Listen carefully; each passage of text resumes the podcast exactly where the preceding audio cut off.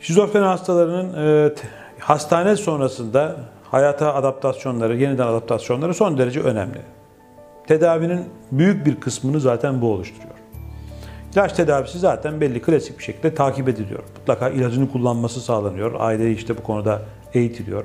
Kişinin hastalıkla e, mücadele gücünü artırıyoruz. Çünkü kişi hastalığın ne olduğunu bilmek zorunda. Sesler duyabilir ama bu seslerin hastalıktan olduğunu bilirse ve bunu biz kişiye anlatabilirsek bu kişi o sesleri seslere göre hareket etmemeyi öğrenebilir. Veya işte bir takım heziyane düşünceleri olabilir. Çevreden şüphelenebilir. Bu şüpheyi biz hastalıktan olduğu noktasında e, ele almasını başarırsak kişi artık belirtiler yaşasa bile hastalığı yönetebilmeye başlar.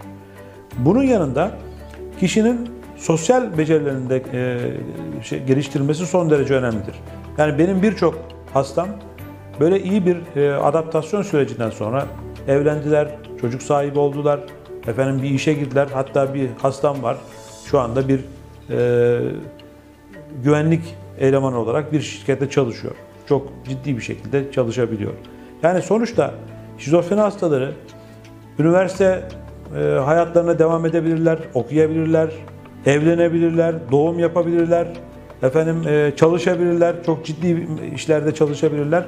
Önemli olan şu, bu sosyal e, işlevleri gösterme e, aşamasından önceki aşamaları sağlıklı bir şekilde geçirebilirler. Yani hastane aşamasının, ilaç tedavisinin, aile tedavisinin, ailenin efendim eğitilmesinin, kişinin mücadele hastalıkla mücadele gücünün geliştirilmesinin çok önemi var.